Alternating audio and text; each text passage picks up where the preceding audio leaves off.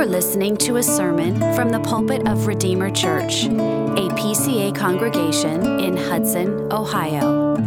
For more information, visit us at redeemerohio.org.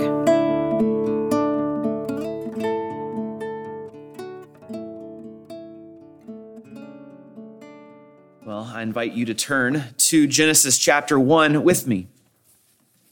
We come to conclude Genesis 1's account of the work of creation.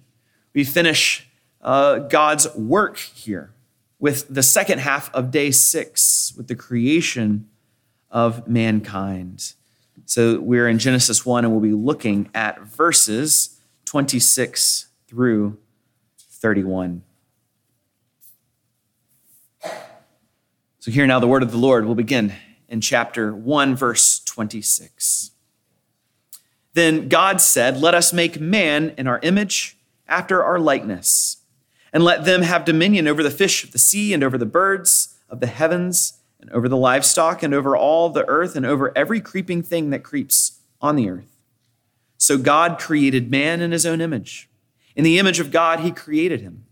Male and female, he created them. And God blessed them.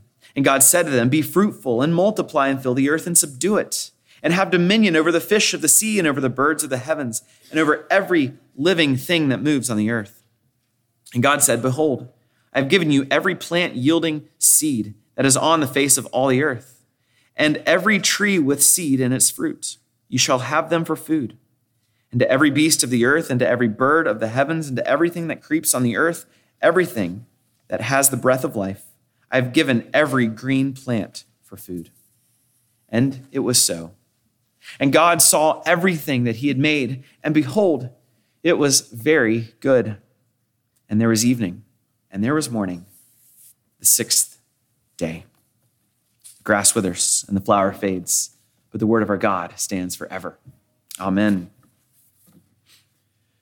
As we come to the final part of these six days of creation, we come to the creation of man, and we notice, even in these few verses, the same emphasis on order that we saw from days one through the first half of day five.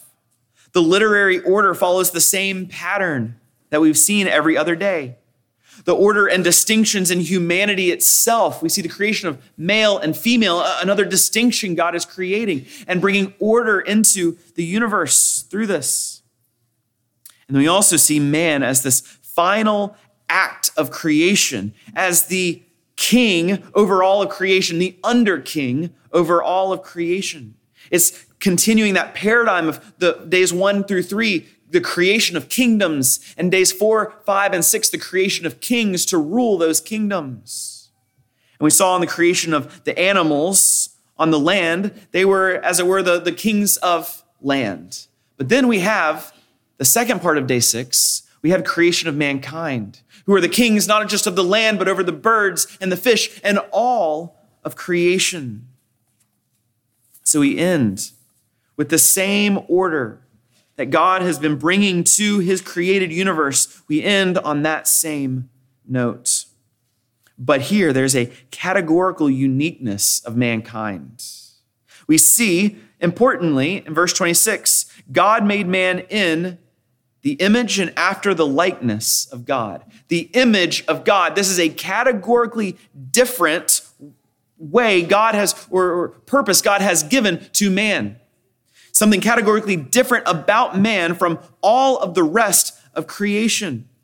These two words, image and likeness, are reinforcing the same concept. It is an image or, or likeness as a physical representation of God on the earth.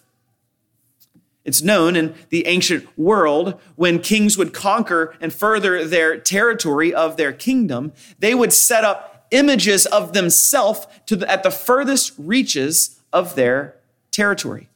They would put these stone carvings at the furthest reaches to demonstrate to everybody at the outer bounds who is king of this realm. It is the king that you see. His image is right there. And that is exactly what God is doing with creation. He's dropping his image, he's putting his image to represent him. and to show that it is the God of heaven and earth that is king. These are his images that bear witness to that.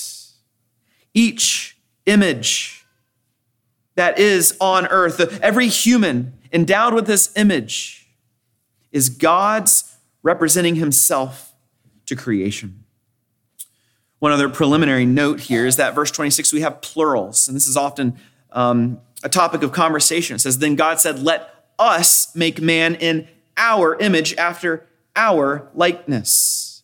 God, singular presumably, is now speaking in the plural. And what do we make of this? There's a couple main options presented. And first option is that God is speaking of himself in the heavenly courts of these other heavenly beings that are created. And I think where this falls short is that it is not all of the heavenly beings that are created, and neither are we in the image of other beings other than God Himself. So I think this falls short. It's not simply, it's not God speaking to his heavenly court and all of them together in this act of creation. But another option is a royal we. As a king might speak of himself, we decide to do this. But the problem with that is that it's not attested to in ancient literature. This isn't a way ancients would speak of their rule and authority. This royal we didn't exist at the time Moses wrote. And so I think the best option here is to understand this as a reference, although hidden and veiled and not fully understood at the time, to the triune God, Father, Son, and Holy Spirit. I think this possibility makes the best sense, even if Moses didn't fully understand it. This is how God can say, Let us make man in our image, after our likeness. This is a reference to the Trinity. In the same way, we have God who is creating the Father. We also have the Spirit hovering over the waters. And then we have the Word of God going forth to create the Father and the Son and the Holy Spirit. We have here, again, the Trinitarian, the echoes and the hints of the Trinitarian nature of our God. So, with that aside, I want us to turn to consider this image. What does it mean to be in the image of God? And I think fundamentally, mankind was created to commune with God. Mankind was created to commune with God. But two points we'll consider this evening. First is crown, and second, communion. Crown and communion. First, let's consider the crown. And I mean this in two different ways. First, man is the crown of creation. Man was given a dignity above all of the rest of creation. There's a prominence of humanity. Humanity is the king of creation. We see uh, our shorter catechism speaks, asks this question How did God create man? And it says, God created man, male and female, after his own image in knowledge righteousness, and holiness with dominion over the creatures. But that, that, that phrase, in knowledge, righteousness, and holiness, this is something unique to humankind. Animals were not created in knowledge, righteousness, and holiness. There is a dignity, a, a value that humans have, a righteousness that humans had, a holiness that only belongs to mankind. And so, Humanity is the crown of creation, the crown jewel, the one who is, who is designed to display the glory of God most fully and completely. And so, because of this, we cannot equate human life with animal life. As much as we love our pets, or some of us love our pets, we cannot equate human life with animal life. Human humanity is more valuable. Animals are not made in God's image. Now you can ask Pastor Wright if animals will be in the new heavens and new earth. I'm not talking about that. I'm saying animals are not made in God's image, but humans are. So there's a dignity, a value that we have, but this also means there's a value of every single person. Even after the fall, which we'll speak of in a few moments, even after the fall, the image of God broadly still remains. Every human life has infinite worth, value, dignity, and integrity because every human being is, as it were, the face of God on this earth. No matter a person's age, from the moment that a new life is conceived in a womb, the image of God exists. No matter the age, whether they're in the nursing home and can't do anything for themselves, And they're just like a newborn baby. The image of God is present. No matter somebody's health, no matter somebody's mental capacities, no matter somebody's race or ethnicity, no matter the color of anybody's skin, the value and dignity and worth of every person is infinite in a sense. It is of great value, of great worth, and every single life must be valued and cherished. So that is why actions such as abortion and active euthanasia are wild violation of man's dignity being made in the image of God. These things are off the table because it's violating the image of God. And an assault on God's image is an assault on God Himself. There's value, there's dignity, there's worth. And indeed, this is not abstract. This belongs to each and every one of us in this room. You have value, you have dignity, you have worth. And it's not what, you, what you aspire to that gives you dignity. It's not what you accomplish that gives you worth. Maybe the world thinks so, but not in the eyes of God, not in the eyes of Jesus Christ. You are valuable because you are made in his image. Don't let anybody tell you otherwise. Don't let anybody think your life is worthless. It is not. It's worth great, a great price. And even Christ was willing to die to redeem it. You have dignity. So we are the crown of creation. The other sense in which we speak of crown is that humanity was bestowed the crown of rule, the crown to rule. Humanity has a crown upon its head because humanity rules for God on earth. Many people speak of the creation mandate or the dominion mandate. And this is verses 28, but it's connected to verse 27, directly linked to the image of God concept. Verse 27, so God created man in his own image. And then we come to verse 28, and God blessed them. And God said to them, Be fruitful and multiply, fill the earth and subdue it, and have dominion over the fish of the sea and over the birds of the heavens and over every living thing that moves on the earth. The mandate given to God's image was to rule. There's a couple aspects to this. Let's look at three. First, the command to be fruitful and multiply. This is similar language that was used uh, regarding the birds and the fish. They were to be fruitful and multiply as well. But this order given to humanity leads to this very natural outworking that humankind was designed to grow numerically. And our calling, insofar as we are able, is to produce the next generation. Now, of course, that's not possible. Everybody is not able to do that. And that is not undercutting this general call that all humanity is called, insofar as we are able, to produce the next generation.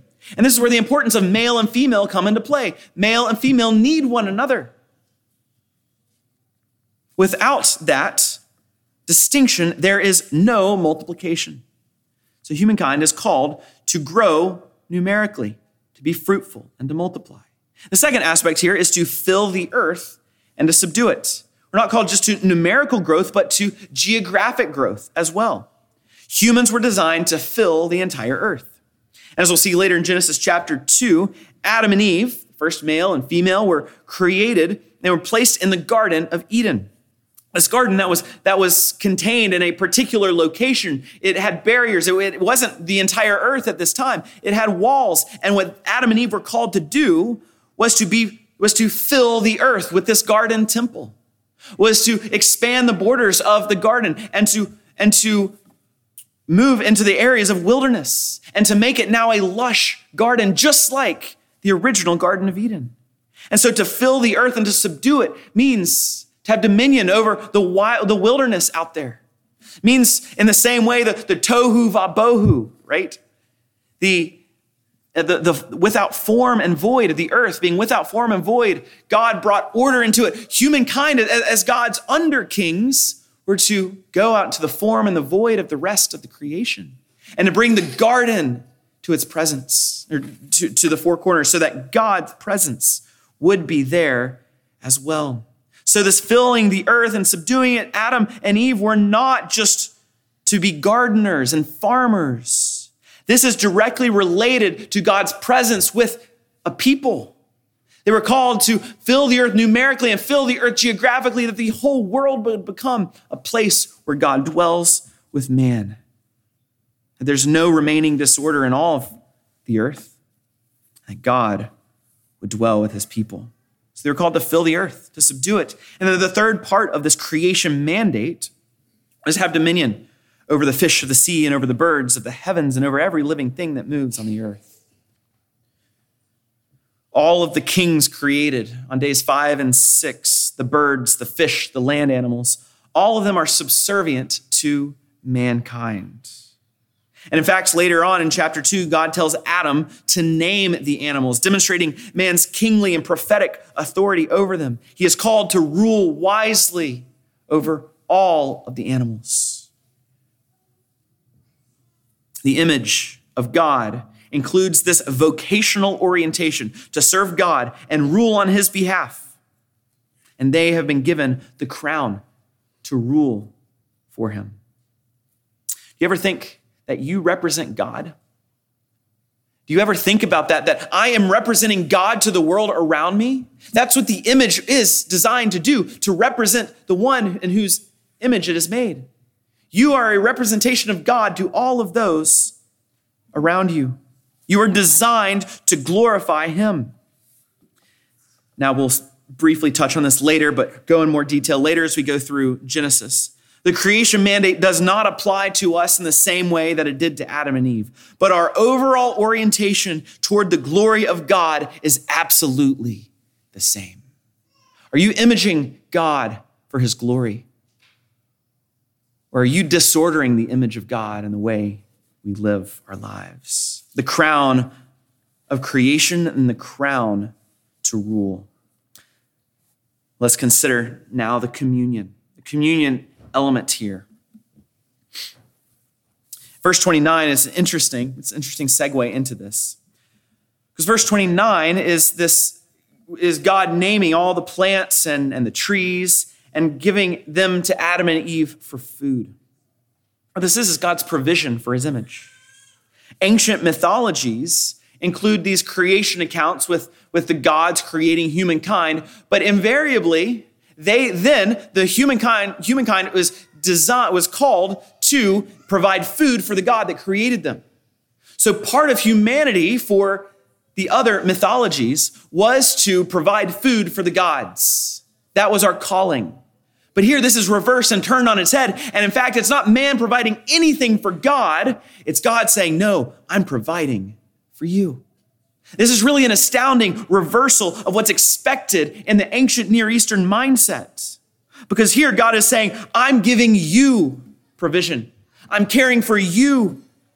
And this is a wonderful picture of the kindness of God initiating his relationship with his people. I always have to quote from Geerhardus Vos, so here we go reflecting on, on the broader Reformed tradition, uh, thinking of re- how we reflect on what this image of God means systematically as we understand it through all of Scripture. He says this being made in the image of God, quote, means above all that man is disposed for communion with God, that all the capacities of his soul can act in a way that corresponds to their destiny only if they rest in God. This is the nature of man. That is to say, there's no sphere of life that lies outside his relationship to God and in which religion would not be a ruling principle.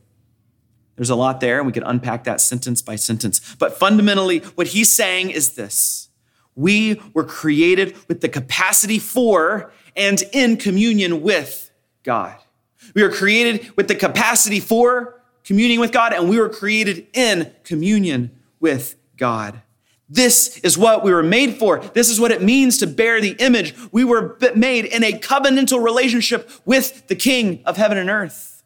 Knowing Him, knowing in knowledge, righteousness, and holiness, knowing our Creator, knowing our orientation towards glorifying Him and ruling the earth for His glory.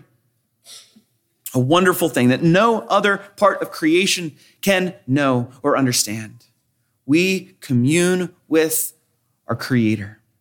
And oh, how wonderful and glorious that must have been in the garden for Adam and Eve to do so, unadulterated by sin. We were made. Our nature is to know God. And I thought, think it's also important. There's far more that I should say or we could say about being made male and female, but we'll simply say this. Being made male and female, that is very intentionally a part of this in verse 27. In the image of God, he created him, mankind, male and female, he created them. The whole race is made in God's image, but they're made male and female very intentionally, very purposely, very distinctively. Both individually and together, they image God. And one is not of less dignity and value than the other.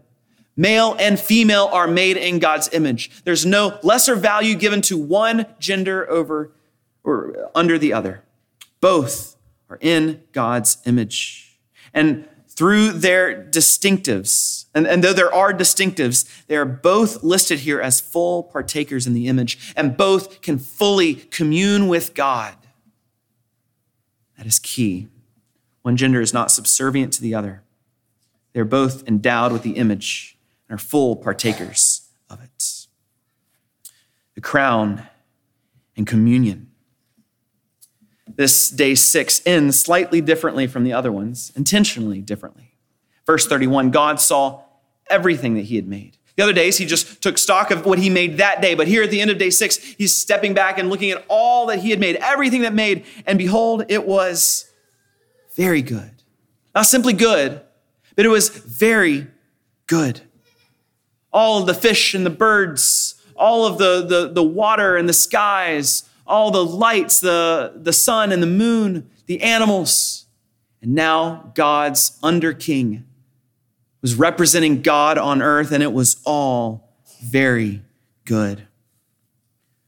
Michael Horton says it is, quote, very good insofar as humans answer back according to the purpose of their existence right? We're getting to purpose and nature, these ideas. The purpose of their existence was to fulfill this mandate, to commune with God and to fulfill the calling on their life. And it is very good insofar as humans are doing that, answering back their purpose, according to their purpose of their existence. But we know, of course, very good didn't last very long. As the fall entered the world through Adam's sin, the image of God, it was not destroyed it was marred. The holiness and the righteousness, they're defaced. Our knowledge of God is defaced.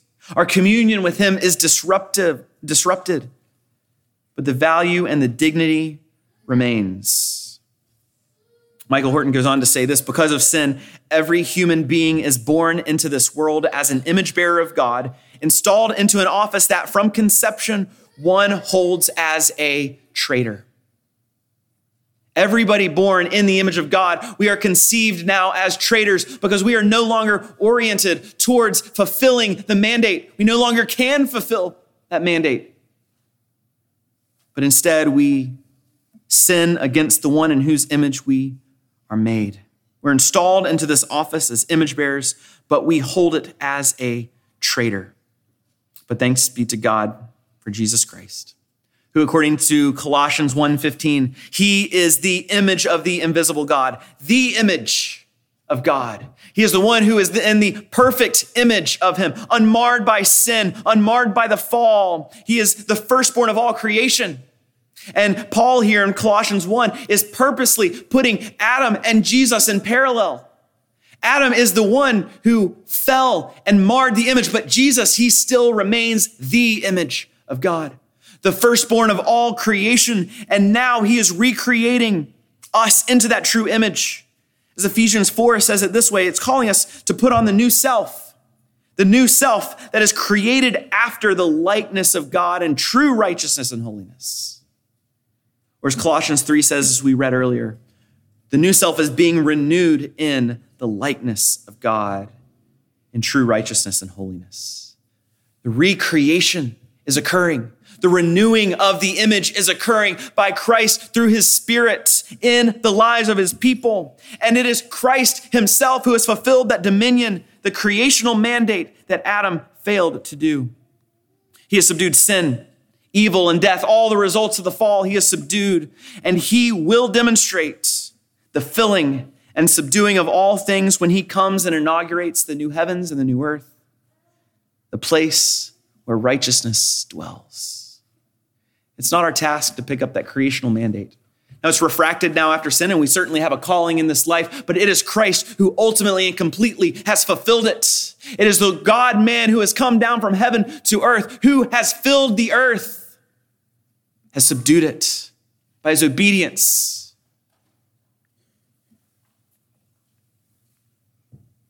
Christ is the hope for our fallen image. Christ is the only hope we have. You cannot renew the image of God in you that is marred by the fall. You are a traitor by birth, and it is only Christ that can reclaim you, renew you, and restore you. And as we consider the crown and communion, we see ultimately Christ, the crown, the one who brings us into communion with the Father. And we look to him with great joy, resting in all that he has done to renew in us the image as we await that final day, the final consummation where we will see face to face all of creation restored. Thank you for listening. For more information or to connect with us, visit us at redeemerohio.org.